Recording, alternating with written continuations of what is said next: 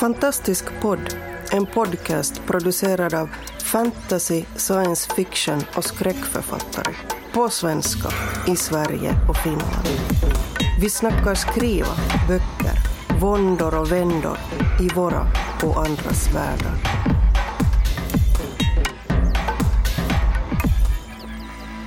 Hej och välkomna till Fantastisk Podd.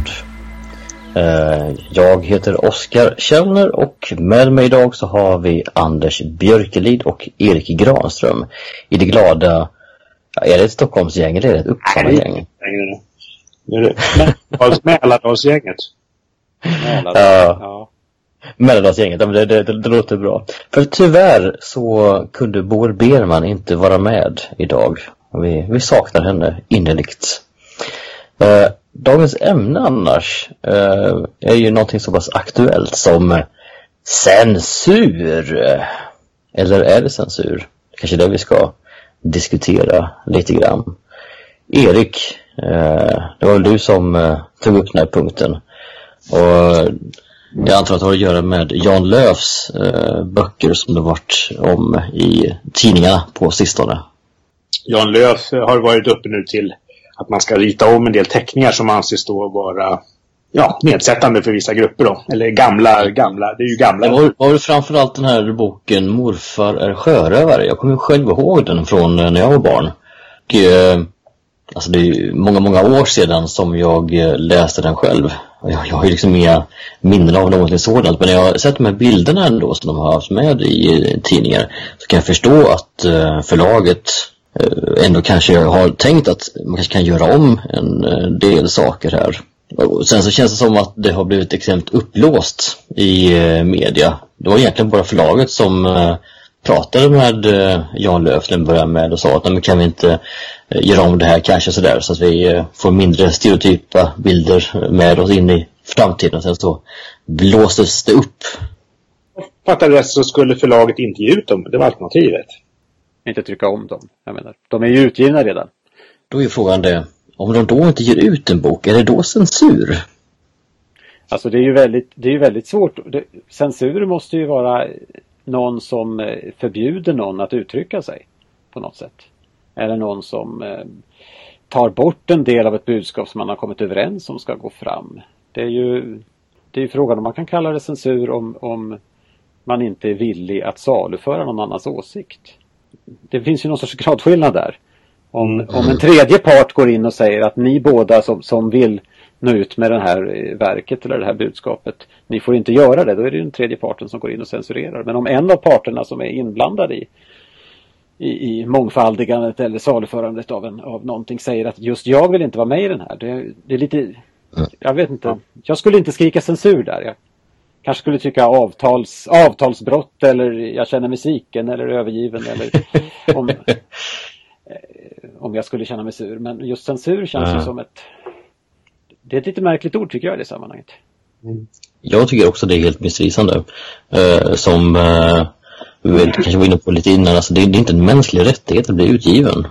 Alltså verkligheten är ju den att eh, alltså ett, ett förlag har ju rätt att välja precis vad det förlaget vill ge ut alldeles självt. Om det så är eh, tidigare icke publicerade manus som man får in, eller om det är redan publicerade böcker som de känner börjar bli lite gamla eh, så de inte längre vill ge ut. Det är ju helt och hållet upp till dem. Det är ju inte censur för det. Men det, jag tycker det finns en annan liksom, debatt under det där. Det där är ju hur media kanske vill eh, trigga oss och gå igång på det här och få i det här fallet kanske D N står försök och, och göra en stor grej av det här. Men det, det finns ju någon sorts eh, underliggande tanke här tycker jag hos, hos läsaren eh, som är att eh, det, det man en gång har läst, nu pratar vi om, ny, om återutgivning av någonting. Va? Mm. Det, det jag en gång har läst, det ska på något sätt vara eh, oförstört, eh, det ska in, aldrig ändras och det ska finnas alltid tillgängligt på något sätt. För så fort en sån här debatt dyker upp att någonting har ändrats i, i någonting som, som läsaren redan har ett förhållande till. Så blir det ju den här typen av mm. debatter. Ibland censur men ibland handlar det liksom om att hur får man göra så. Eh, och det, jag tycker det är väldigt spännande liksom, som gammal eh, fuskare på litteratursociologi att, att, att vi har det här förhållandet till text. Men, men inte det är precis samma förhållande som vi har till mat. Alltså hela den här debatten om negerbollar versus ja. chokladbollar. Det är ju samma sak. Alltså att någonting som är en kärt, så pass kärt att det till och med finns som en, en del av ens person, en del av ens identitet, plötsligt ska tas ifrån mig och omdefinieras av några andra P K-tyckare någonstans. Det är ju förfärligt. Det är ju inte själva bollen i för sig, utan själva ordet för det. Så återigen är det ju egentligen en text eller ett ord då som är... Ja, det är sant. Det är sant. Det är faktiskt det. Du har helt rätt i. Här är ju frågan om en mer en konstnärlig text med, med verkshöjd, som man säger i, i sådana här upphovsrättsliga sammanhang, va? Det är ju inte mm. bara ett ord riktigt, tycker jag, utan... Chokladbollen kan... har ingen verkshöjd riktigt. Nej, det kan man inte. Ja, ni, ni har inte smakat mina. Nej, okej. Men... men, men eh... vad skulle jag säga, det är en sak nu när Jan Lööf lever, va, och kan ta ställning till detta. Det är ju en annan sak med till exempel Astrid Lindgren, där man har varit på också och diskuterat Pippi Långström. Mm. Mm. Där man väl har ändrat, men då kan ju inte hon godkänna det naturligtvis. Nej. Fast hon var ju å andra sidan ganska tydlig med att hon eh, själv tyckte, alltså hon, hon ångrar sig ju själv. Alltså, okay. det, finns ju, det, det finns dokumenterat i intervjuer med mera att hon eh, senare vid filminspelningen så frågade de henne om det var någonting som hon kanske egentligen skulle ha ändrat, och då sa hon, ja, de här dumheterna med att vita män åker till Söderhavsöarna och blir kungar automatiskt, det är egentligen idiotiskt, det är trams, det borde vi ta bort. Jag tror att hon hade gillat så att man tog bort eh, eh, nedsättande stereotypa ord. Fast frågan är ju intressant ändå, även om just Astrid Lindgren kanske skulle ha gillat, och vi kan gissa det då, vi kanske till och med har dokument. Det är ju, det, är det någon skillnad liksom mellan ändra på den döde, döde upphovspersonens verk än, än den som lever och kan argumentera? Eller? Men är det inte det här, jag tänker, det finns ju vissa verk som liksom typ är så här, kanoniserade. Om vi tar Bibeln till exempel. Mm. Alltså, jag tror inte att många religiösa kristna samfund världen över skulle, innan man gick in och började peta och ändra i Bibeln. Ja, men det gör man ju hela tiden. Även, även om en del kanske tycker, ja, ja, vad man gör är ju att man gör nya översättningar ja. från eh, grekiskan och hebreiskan ja. och eh, då försöker eh, finna sätt att göra den relevant i en ny historisk ja. kulturell tid. Men man är ju inte inne i, i originaltexten eh, och eh, nej, nej. ändrar om eh, saker och ting. Inte sen man gjorde det liksom statsminister. Nej, nej, inte sedan inte sedan G T sammanställdes på någonstans där femhundra före Kristus och N T sammanställdes runt trehundra efter Kristus. Visst är det så. Nej, men, men, men min poäng är det här. Bibeln och andra religiösa urkunder, eller de kanske tillhör den sortens litteratur som de är vad de är, och en modern läsares uppgift är att se dem kanske mer som uttryck för sin egen tid och sin egen kulturella kontext, och eh, man får helt enkelt ta med det i beräkningen när man läser. Eh, frågan är då om Jan Lööfs eh, Min morfar är sjörövare ska räknas som till samma kategori, eller om det är okej att ändra i sådana böcker inför framtiden för att det mer ska stämma överens med eh, den tidens eh, kultur och värderingar. Jag, jag tycker nog personligen då att, att det ska vara ett tidsdokument. Att det här skrevs när det skrevs, och det kan gott vara kvar om det inte är väldigt flagrant så folk blir jättearga. Då får man sluta ge ut istället. Jag, jag skulle nog hellre se att då får man skriva en ny bok då, som, är, som blir vår tidsdokument så att säga. Tintin i Kongo är ju ytterligare ett sådant exempel som kanske är ännu mer... Inga, läser man den på sitt barn, då kan man ju ta upp den problematiken då med barnen och förklara. Så här såg man på det för femtio år sedan och så vidare. Det, det, det är väl en ganska bra grej ändå, eller? Jag vet inte. Ja, jag, jag, är lite, jag, är lite, jag står på båda sidorna där på något sätt. Ja, men, jag, jag, det, men det är ju lätt att ta upp den problematiken om de barn man läser på inte är de som på något sätt känner sig utsatta i boken. Mm. Um, Så jag är ju inte riktigt sådär för att vi skapar en litteratur som där alla, alla grupper är skyddade hela tiden. Men jag minns att jag var väldigt så här upprörd över eh, tidiga beslut i U S A när man, när man slutade läsa eh, Huckleberry Finn är det väl, i vissa stater. Eh, mm. Man ville inte läsa den i, för att det förekom nedsättande ord om svarta där. Det är ju det är en väldigt kraftig antirasistisk bok egentligen då.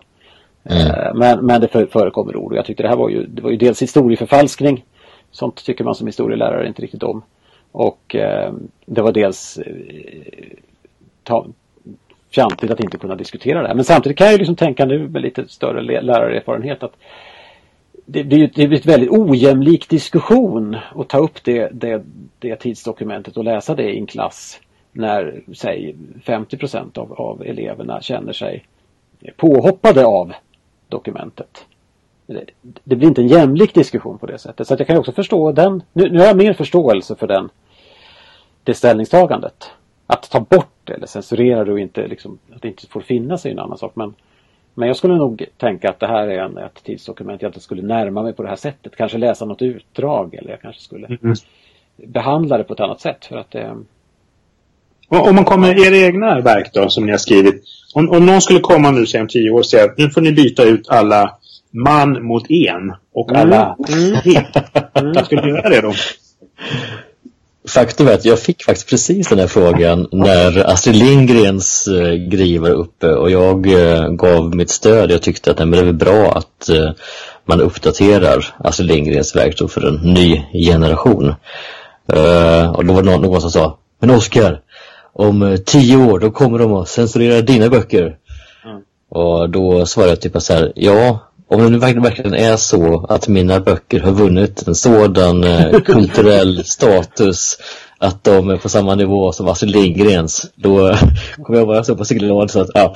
Och då kommer jag bara vara tacksam och lycklig om det är så att någon eh, med eh, insikt i den pro- problematiken eh, kan lyfta fram eh, eventuell strukturell rasism eller sexism som finns i mina böcker, för jag vill inte ha den där, och så för kan hjälpa mig att få bort det. Men du, utgår du då från att det existerar en så att säga objektiv strukturell rasism, och för, det, för den kanske ser helt annorlunda ut om tio år än den gör idag, va? Det vi tycker nu är helt okej, okay, kanske de tycker det är förfärligt om tio år. Jag eh, utgår inte från att det finns någon objektiv, inte alls, tvärtom. Jag tror att eh, hela verkligheten och framförallt eh, våra kulturella och sociala ramar är under ständig förändring. Men eh, jag tror på att visa hänsyn och på att försöka eh, expandera människans potential för empati med den andra. Och eh, om man då i denna strävan eh, efter utökad empati och förståelse eh, finner nya eh, diskriminerande eller andra otrevliga strukturer, ja men eh, då är väl jättebra om man eh, kan hantera dem den ena efter den andra. Jag tycker det är jättespännande att du tar upp just det här med en, Erik, mm. istället för man. Att jag, jag, jag, är, jag tror jag är ganska... relativistisk liksom till mina texter. Jag kan tänka mig att de, de skulle kunna förändras på ett eller annat sätt för att bättre passa en annan tid eller någonting sånt, om det skulle vara så att de skulle kunna platsa där, förutsatt att givetvis att det finns äldre utgåvor också. Men, men, men, men just en är ju ett sånt här, om, om, det, om det skulle gå tio år och jag skulle behöva byta ut alla man mot en, då, då, då skulle jag ju förutsätta att det skulle ha hänt någonting allvarligt, förändring med min språkkänsla där också, så jag faktiskt skulle kunna ta det som ett ganska neutralt ord. För att idag skulle jag känna att för mig är fortfarande en extremt bonnigt. Det låter väldigt dialektalt, det låter väldigt eh, provinsiellt. Det är något jag skulle vilja ta till då för att använda för lite mer dialektala karaktärer eller något sånt där. Eh, många, många använder ju på ett allvar istället man. Ja, jag visste, men jag, det här, det här, jag lever ju i, liksom i det, här, det här spänningsfältet i, i skolan hela tiden. De, de politiskt medvetna eleverna skriver ju en istället för man. Mm. Det, det, de gör det alltså? Det, ja, ja, ja. Jag, jag tycker ju inte de ska skriva så än. Språket har inte förändrats där än. Så mycket så att, mm. så att en har, har gått dit. Utan gör man det nu, då gör man en, en politisk ställningstagande. Jag, jag vill förändra språket åt det här hållet. Och jag, jag måste ju lära dem att kunna ha även neutrala eh, verktyg i språket, så att jag, det, det här är något som jag vill väljer om det ska de hela tiden märka att det är ett val. Men, men den stora grejen där är ju att en inte har slagit igenom i talspråket än, och därför tänker jag att det här är ingenting som kommer att komma. Men det har jag börjat märka nu. Nu har jag liksom elever som säger en istället för man. Eh, och där, det tycker jag, jag, jag vet inte. Jag, det, i mig gör det, det fortfarande inte, det blir inte neutralt för mig. Jag, det, jag reagerar, jag, jag klarar inte riktigt av det. Som, jag, blir, jag tycker förvirrande meningar, jag, jag läser hacket där. Men jag är ju också medveten om att det här är, det, andra förändringar i sjätte språket tidigare, som jag får acceptera. Jag menar, nu, mina yngre svensklärarkollegor säger svenska lärare. Mm. Och när svensklärare säger svenska lärare, då måste jag väl acceptera att det kanske är vad det heter idag. Jag tycker att skillnaden är så att säga, språket förändras bara för att det förändras, och när det drivs åt ett håll på grund av att man har en politisk eller, eller ideologisk övertygelse, förstår ni? Det är ju en viss skillnad ändå, ja, jag. Ja. Men jag menar, om det drivs åt en politisk övertygelse först och sen blir neutraliserat, om en skulle ja, bli det neutrala, ja. Då skulle jag kunna tänka mig att ändra det bara för att det inte sticker i ögonen hela tiden, inte som man. För att Nej. folk skulle haka upp sig på något som känns föråldrat. Men så... Ta till exempel ordet för kvinnligt könsorgan, mm. snippa. Mm. Som väl uppfanns för några år sedan, mm. helt enkelt. Det är väl... Det hör jag massor av folk både prata och skriva mm. när det är relevant. Och det känns tämligen säga, neutraliserat och normaliserat. Mm. I alla fall för mig. Ja, ja, för mig är det också det, eftersom jag har barn liksom i den åldern där man behöver ordet. Men hen är väl också på, på väg att bli så att säga neutraliserad. För att jag ja. kände åtminstone tidigare ett visst motstånd just för att det var, kändes som ett politiskt tryck att använda det. Va? Då blir jag genast på tvären. Men, mm. men nu när det börjar, jag kan ju se behovet av ordet att det egentligen är ett väldigt bra uttryck om det inte hade drivits så att säga. Förstår ni? Trycks ner halsen på mig. Då hade jag nog köpt det rakt av. Och om tio år är det säkert helt okontroversiellt mm. tror jag. Jag försökte faktiskt eh, ganska nyligen skriva en historia. Den, den utspelar sig typ eh, femton hundra miljarder år i framtiden. Och, och de varelser som eh, jag skriver om har inget kön. Mm. Så jag försökte verkligen skriva konsekvent hen genom hela... Men ni säger hen men, båda. Men, men, men, men, Förlåt, eller, hen. hen säger jag. Ja, men det kan men, inte men, men, men eh, det gick inte. Och det har den där känslan för språk som du var inne på, Anders. Mm. Mm. Jag försökte verkligen mm. men det bara stakade sig för mig, både när jag skrev och när jag läste, och till slut så var jag tvungen att byta till hon, och då gick det hur bra som helst. Man får bli några miljarder år till bara Oskars skola. Men vissa ord måste ju internaliseras i ens eget språk, jag menar det är ju så det är... Ja, de måste det, de måste det. Man kan ju, man kan ju acceptera dem eller inte acceptera dem rent liksom politiskt eller språkvetenskapligt eller personligt, men, men när man som författare ska använda dem så måste man ju på något sätt, de måste ju accepteras i en skrivarkropp också. Mm. På något sätt. Och det är ju en det är ju det är någon mycket... annan, tycker jag, mekanism som händer där. Jag kan ju använda ord i, i det talade språket dagligen som jag inte kan skriva. Mm. Helt liksom vanliga ord. När, när ni skriver nu, känner ni att ni själva tar så att säga, jag, låt mig kalla det politiska hänsyn, men ni förstår vad jag menar, alltså mm. saker som att det här bör man nog använda, men egentligen vill jag inte det. Och min litterära person vill egentligen inte använda uttrycket, men jag gör det ändå för att det kommer uppskattas eller jag kommer inte få på skallen. Känner ni, känner ni av den? Åtminstone förstår ni, en liten brännande sveda. Nej. Tar ni aldrig hänsyn? Mm. Det här är nog det opportuna att skriva. Nej. Däremot funderar jag ju liksom över var jag eh, väljer saker på grund av klichéer eller på grund av liksom min kulturella bakgrund. Om jag gör val som, som, som inte är medvetna. Förstår ni skillnaden vad jag menar? Liksom? Att mm. väljer jag en viss typ av könsroll eller en viss typ av roll mellan personer med viss bakgrund på grund av eh, min egen bakgrund. Och då, då funderar jag ju ganska mycket på om Mm. vad kommer det här valet ifrån? Är det något val jag skulle vilja göra eller är det bara ett slött val? Men du, är det inte, är det inte, kan det inte vara en illusion att så att säga intala sig att jag kan fatta ett val som inte är slött? Därför att du lever ju i en kultur och du kommer alltid ha en viss uppfattning, även om du nu ändrar den till en och en och så vidare, då kommer ju det vara en ny uppfattning ja, som kanske ja, är slött.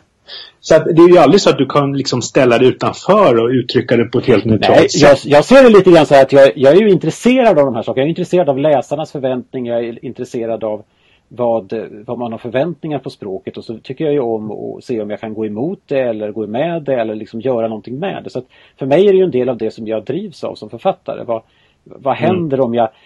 Om jag använder det sedvanliga begreppet för ondska i, i en fantasyroman, vad, vad händer om jag accepterar det och tar det men, men mm. i, i hemlighet vrider på det bakom kulisserna och gör någonting av det. Vad händer om jag, om jag i den här scenen eh, skriver den på det sättet som de alltid skrivna, så man förutsätter att alla inblandade är vita män, men det visar sig sen att de inte är det. Mm. Jag tycker om den typen av liksom språkliga kurragömmalekar, så att för mig är det en del i min författarprocess att fundera över vad det är. Men jag, jag menar inte det som någon sorts moralisk rentvättning, eller att jag är, mm. skulle liksom försöka hålla mig på rätt sida om... Och, och, jag tycker till exempel när jag ser en Disney-film, så tycker jag väldigt ofta att det känns... Jag kan liksom ana skrivbordet bakom tankarna. Att nu måste vi ha med en person som ser ut så här, vi måste ha med en person som är lite street smart, vi ska ha med en si och så. Att det känns väldigt liksom att vi ska få det lite utslätat så att alla blir glada och ingen blir... förlämpad. Mm. Det kan störa mig, den typen av produktioner som vill vara väldigt... Nej, det, det känns kapital för mig. Så. De gör inte detta av omtanke, utan de gör detta av rent kommersiella skäl. Om vi bara hoppar tillbaka där en, en aning till, till den första frågan, om vi anpassar oss på något sätt. Jag skulle svara, nej, jag anpassar mig inte efter vad jag tror att någon annan yttre eh, säga, åsikt eller kraft vill. Däremot så har jag ju mina egna mål. Jag vill ju, som jag sa tidigare, gärna undvika strukturell rasism, sexism med mera i det jag skriver. Tvärtom vill jag i alla fall gärna belysa det och problematisera de sakerna. Dock har jag ju märkt alltså att eh, jag är ju den jag är. Jag är uppvuxen i den tid och kultur och historia som jag är. Och därför är det väldigt skönt att ha Eh, duktiga betaläsare och redaktörer som har hjälpt mig väldigt mycket med att eh, hitta sånt i mitt eget skrivande som jag inte själv var, var medveten om. Och det kan jag ändå tycka är, jag kan tycka att det är, att det är någonting positivt. Jag försöker hitta de här sakerna. Eh, jag, jag vill ju inte eh, exotifiera eh, människor från andra kulturer, utan inte tvärtom vill jag visa upp människan i eh, all hennes mänsklighet, oavsett vilken kultur hon kommer ifrån och vilken hudfärg hon har mera. Det vill snarare göra en, en poäng av det. Och även när det kommer till, till, till, till kön, där har jag aktivt själv valt att så fort som, som det inte finns någon orsak att specifikt välja att ha en man, så faktiskt välja att ha en kvinna istället i huvudrollen i mina historier. I alla fall i mina, mina noveller. Och det är ett aktivt val av den enkla orsaken att eh, typ nittiofem procent av alla protagonister annars är män. Eh, det är bara kul att göra någonting som är tvärtom. Bara för att väga upp det också. Ofta tycker jag en annan dynamik och eh, ja, det är spännande helt enkelt. Jag försökte, i min den här fantasivärlden Trakorien då, så har jag försökt, det hade en ambition från början som jag inte vet om jag lyckas med, men det är ambitionen i alla fall, att få det som en equal opportunity, så att säga, att det, är, det spelar ingen roll om du är man eller kvinna, men det är inte så att någon tar hänsyn till någon, utan alla är lika elaka mot varandra helt oavsett kön, man förtrycker varandra på andra grupp. För att jag vill, liksom, jag vill göra den här könsuppdelningen som en liksom, icke-fråga mera, istället för att poängtera att titta, nu har min samma en kvinnlig hjälpare, så vill jag bara att det är ingen fråga, utan det, det är bara så. Det känns på något sätt, tycker jag, som någon väg framåt. Nej, men det, det är väl en, det är väl liksom en metod som, som fler och fler förespråkare eller använder sig av, liksom, att, att ta sig mm. bortanför. Var det inte egentligen det som, som Star Trek, alltså sextiotals Star Trek, eh, utmärkte sig i, genom att just att eh, visa upp eh, alla olika eh, människor med olika hudfärger från olika kulturer eh, tillsammans eh, och utan att ens kommentera det. Så att, nej men, sån här är federationen, sådan här är mänskligheten. Och det var en eh, självklarhet.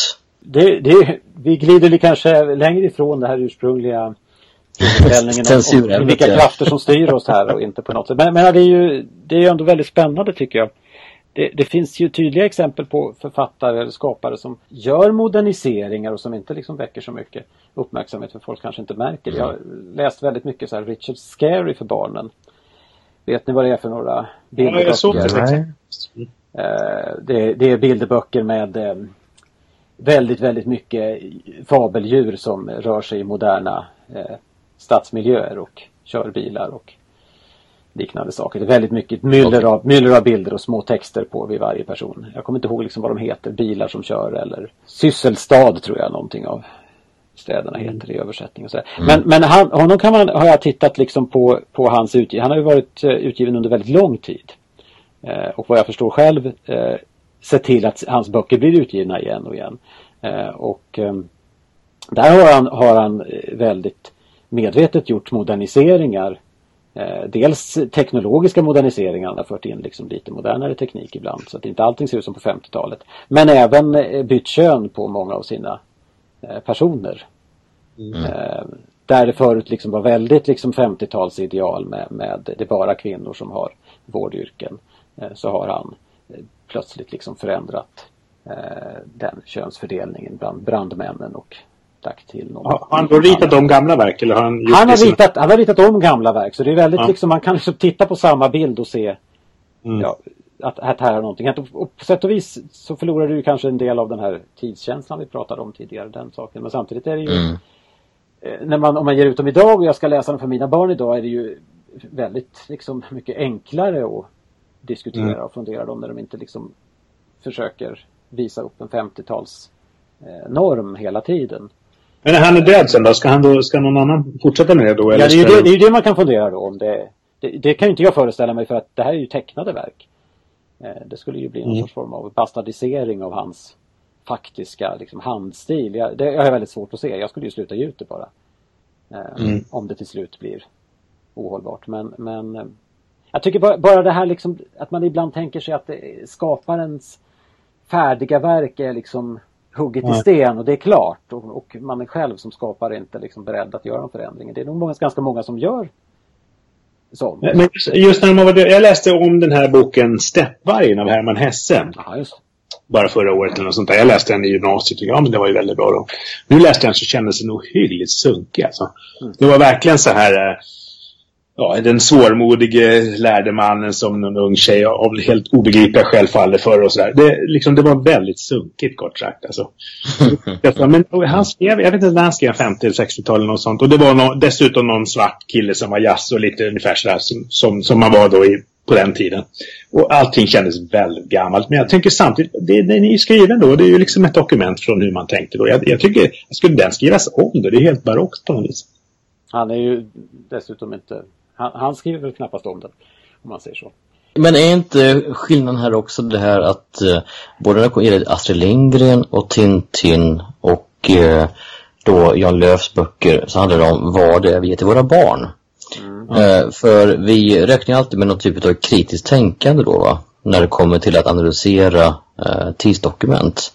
Och... Eh, Det är inte alltid barn, det är inte alltid vuxna heller för den delen, alltid har utvecklat då detta kritiska tänkande. Och därför kan jag ändå tycka eh, också att det kan vara relevant att eh, uppdatera framförallt eh, barnlitteratur eh, till eh, nya tider. Lite historieförfalskning menar du? Nej, jag är bara oförskämd.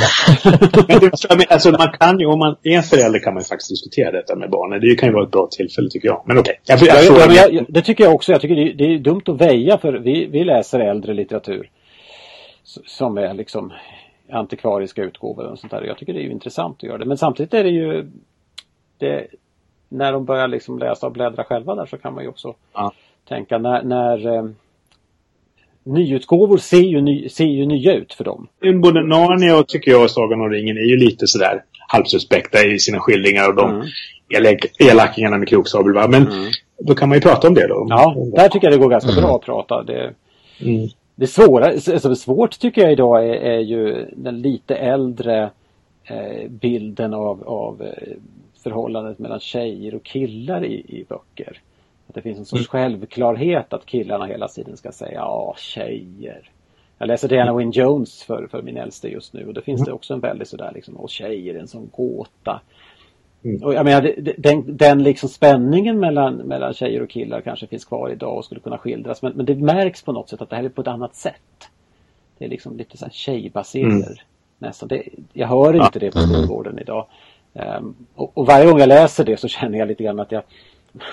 det känns lite konstigt, det finns ingen igenkänning här. Mm. eh, och eh, samtidigt vet jag inte riktigt var jag ska diskutera det, för att det är liksom inte någon stor grej i boken heller. Det är inte så att ja, Diana Wynne Jones framställer ställer inte tjejer i någon sämre dag direkt, utan det, det är ju bara liksom någonting, något samhälle som hon vill skildra där som inte riktigt, nej, det tar inte riktigt på barnen när man läser det. Mm. Men jag, där skulle jag ju inte vilja uppdatera det samtidigt. Det blir väldigt kluvet på något sätt. Mm. Man kanske får skaffa både de gamla och de nya böckerna till Pippi. Mm. Och sen när barnen blir stora nog diskutera skillnaderna helt enkelt. En textkritisk läsning av Pippi-barn. Nu ska ja. vi diskutera det här det ur ett postkulturellt perspektiv. Om ni tar, tar upp alla tre utgåvorna så läser vi dem högt tillsammans. Ja, ja ni vet ni vad. Jag tror att våran tid är ute. Aj då. Aj. Aj, aj, aj. Det finns mycket spännande här. Ska, ska du bestämma? Så kul kan man ha. Nu förstås, jag förstår det. Jag är inte säker på att uh, våra lyssnare kommer gå mycket visare ifrån det här. Men jag har i alla fall haft en väldigt uh, intressant diskussion. Ja, kul, tycker vi. Bra. Annars så kan ni censurera oss. Ja just det, jag kan stryka hela det avsnittet. Mm, eller bara klippa ihop någon typ av en samsyn. Gör er egen variant av det här avsnittet, ni som lyssnar på det här. Mm. Eh, ta bort dem personen inte tyckte om. Kanske klipp in er själva. Får jag, får jag berätta en liten anekdot bara? Kan vi hinna med det? Gör det. Eh, jag, jag var en, en, min mormors bror eh, när han var vid liv eh, några sista åren så var vi hemma hos honom. Eller jag var inte med då, men, men släkten var hemma hos honom och hittade ett familjealbum eh, med ett foto på släkten. Och så la de märke till att samma foto satt uppe på, på, på, eh, på eh, väggen i en ram. Men där märkte de att det var en person som var annorlunda på fotorna. I albumet så fanns en person som var ersatt med en annan på den på väggen. Eh, och det här är ett gammalt foto från, från eh, fyrtiotalet där. Och så frågade de honom vad som hade hänt här och sa nej, nej, så, vi visste inte vem det där var på fotot. Så att vi tog bort honom. Eh, det gjorde de i, i, i, i fotolabbet. Och så, tog de bort, så satte vi dit en, en kille som vi släkt med istället. Okay. Så att eh, det är censur och eh, inklippningar och förändringar av verkligheten. Det sker liksom på kremlologi det där. Fler nivåer än, ja, precis, fler nivåer än vi tror på något sätt. Ja. Det här är bra. Ja. Gott. Tack så mycket för idag. Tack för idag. Hej. Hej. Du har lyssnat på Fantastisk podd. Om du trivdes i vårt fantastiska poddsällskap och vill ha mer så hittar du äldre poddar och information om oss som deltar på vår hemsida under fantastiskpodd punkt se och på vår Facebook-sida Fantastisk podd. Har du frågor eller förslag på vad du tycker att vi ska tala om, hör gärna av dig antingen på Facebook eller via kommentarer på hemsidan. Vi hörs!